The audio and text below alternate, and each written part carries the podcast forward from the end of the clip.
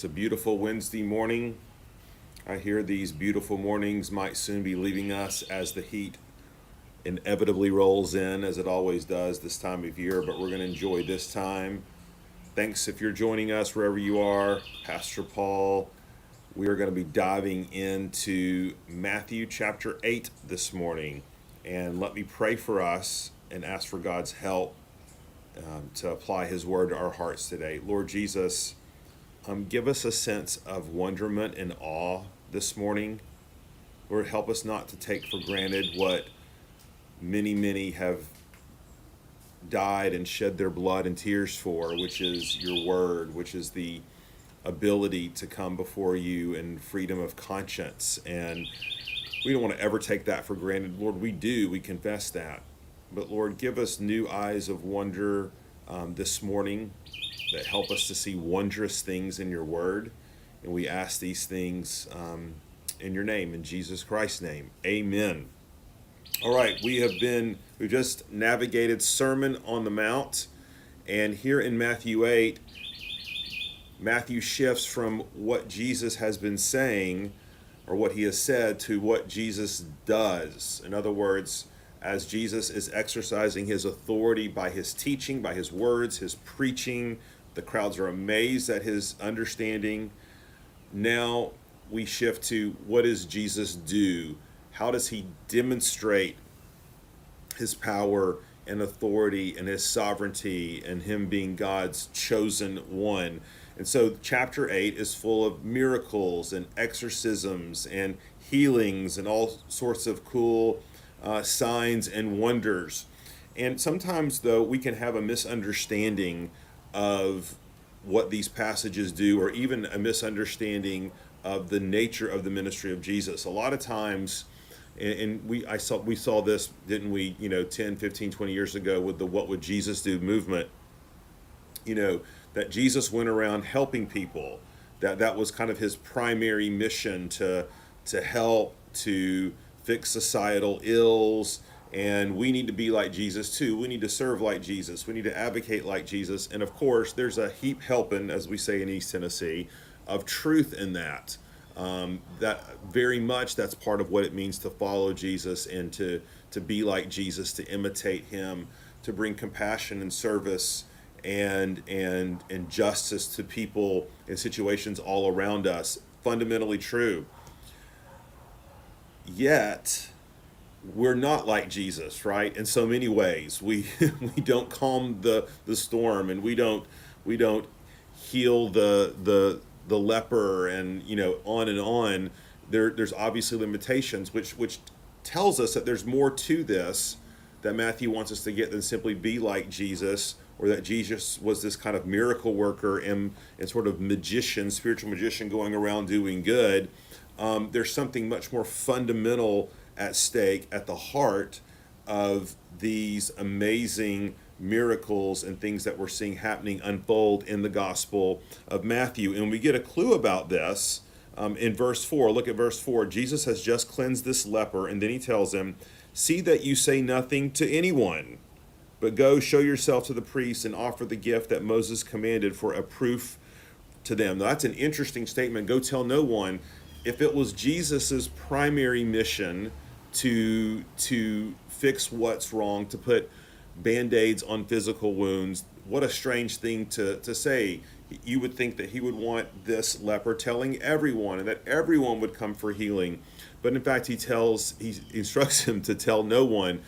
And that's because Jesus knows that people's conceptions of the Messiah were still primarily ones of a physical national hero, someone who would come and set up reign, someone who would come and and order their civil and physical lives under under the Messiah's reign and authority to free the people from the Roman captors. But Jesus here hints that obviously he has an entirely different mission. Jesus knows that he could gain continued popularity and would if all he did was heal. But however, he has a different mission, does he not? Or, a, or an additional mission, a primary mission, which is to seek and save that which is lost, to die a death on a Roman cross. And so Jesus is not interested in the acclaim and the accolades that come from all these healings and the popularity, which inevitably happens. Um, this is around the same time. Matthew doesn't record this miracle, but it's at around the same time that Jesus feeds the 5,000. They're wanting to make him king. And, and so, so this is how we are to understand Jesus' warning to um, this leper. What we rather have, I think, in Matthew 8 is we've had Jesus's inaugural address, okay, his proclamation of the life and the coming of the kingdom in the Sermon on the Mount, and now he's coming down off the mountain, and it's kind of like his first hundred days, right? It's it's it's the opportunity for Jesus to demonstrate that he is inaugurating the kingdom. Um, people are following him, and he's obviously performing these signs and wonders but it's, it's to signify that Jesus is bringing his rule and his reign into every crevice of every aspect of culture and society.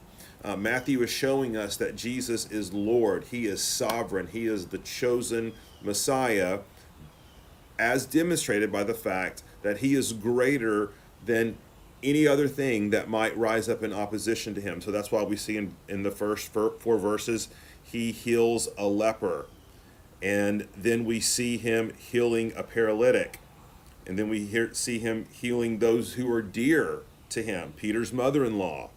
Um, we see him calming a storm. It shows us that jesus is greater than the weather greater than natural disasters it the chapter ends with him performing this exorcism and and all of this again is to communicate that jesus is lord over disease He's Lord over illness. He's Lord over the natural physical world. He's Lord over the spiritual Lord. And, and what's Matthew's point here? He wants to be your Lord. Well, in fact, he is your Lord. The, the, the, the challenge is do we recognize it? Do we follow it? Do we submit our lives to it? And part of what Matthew wants us to continually ask and it's almost a rhetorical question is where does this sort of authority come from? Where did this man come from? And and obviously the answer over and over again is that he comes from god. He is god's anointed. He is his chosen messiah. And and this is why i think the story um, of the faith of a centurion is key in terms of it providing an interpretive grid for us okay so so let's look there for for a moment and camp out on this on this passage so it says when he had entered Capernaum, and remember, Capernaum was Jesus' new adopted home, um, probably because this is where um, Peter and James and others lived. In fact, if you go visit Capernaum on the sea, the shores of Galilee, which we did a couple of years ago with some Four Oaks folks, you can see the remains of Peter's mother-in-law's house. In fact, there was probably a, an early church that began to meet there in that home and just brings the historicity and the authenticity of all this alive. You can still see the remains of the synagogue that Jesus would teach him. But anyway, when Jesus comes into Capernaum, a centurion comes to him and asks him to heal his servant, or would he be willing to heal his servant? Remember, the, the centurion is a Gentile, is a pagan. Um, Lord, my servant is lying paralyzed, suffering terribly. And then Jesus says, I will come and heal him. And then, then the centurion says something very interesting, verse 8. But the centurion replied, Lord, I am not worthy to have you come under my roof, but only say the word, and my servant will be healed. Now, here's the key verse, I think, of the chapter, verse 9. For I too am a man under authority, with soldiers under me. And I say to one, Go, and he goes, and to another, Come, and he comes, and to my servant, Do this, and he does it. When Jesus heard this, he marveled and said, Truly I tell you, with no one in Israel have I found such faith. So, so what's happening here? What is what is Matthew wanting to communicate to us? What does Jesus mean? I or the centurion, I too of a man um, under authority. What the centurion seems to be saying is he is a man under authority, and so his soldiers do what he says. He's a powerful man. Yet his power as a centurion, as a head of, of the Praetorian Guard, is a derived authority. The reason the, the people or the men respect his authority is because he too is a man under authority, which would ultimately, of course, be Caesar, the most powerful human in the world. In other words, there is an obedience, there is an authority that's derived because of who stands behind him. Okay? And he's saying, Jesus, I know that you're not just merely a powerful person who has authority, who you're, you're not merely a magician or a miracle worker. You're not simply someone who has authority over these different things like I have authority over my men. You have authority, you have power because of who stands behind you. Because of the power that's that's anointed you, which of course is God's authority. This is again Matthew's way of saying Jesus is not just a good dude. Jesus is God's anointed. Jesus is God's Messiah. Jesus is the coming king who who calls all to bow their knee and submit to him because he's not just a regular guy. He in fact is the God of the universe. And for a season he has accommodated himself to human reality. He's become man without ceasing to be God, um, so that he can bring the good news and ultimately die the sinner's death on our behalf. So, so what are we to, to, to learn from this? Okay. One, as much as Jesus, by following his rules, his laws, being obedient, while while there's blessing in that and fruit in that, um, ultimately in this life we still have trouble. So Jesus's primary primary mission is not to fix what is wrong in a temporal sense. We know ultimately he will fix everything that's wrong. But in this first go around before his second coming, his his his mission is primarily spiritual to fix what is wrong in men's hearts. We absolutely should follow behind him and where we can um, stand up against racism, and injustice, advocate for the poor, just as Jesus did. But we have to remember um, before the second coming, this is that that is the, the primary mission, okay, is the gospel. Um, this also tells us that that Jesus is not a genie in a bottle. He he acts on behalf of the sovereign God. He is the sovereign God and Lord of the universe, and it's to him that we worship and bend our knee.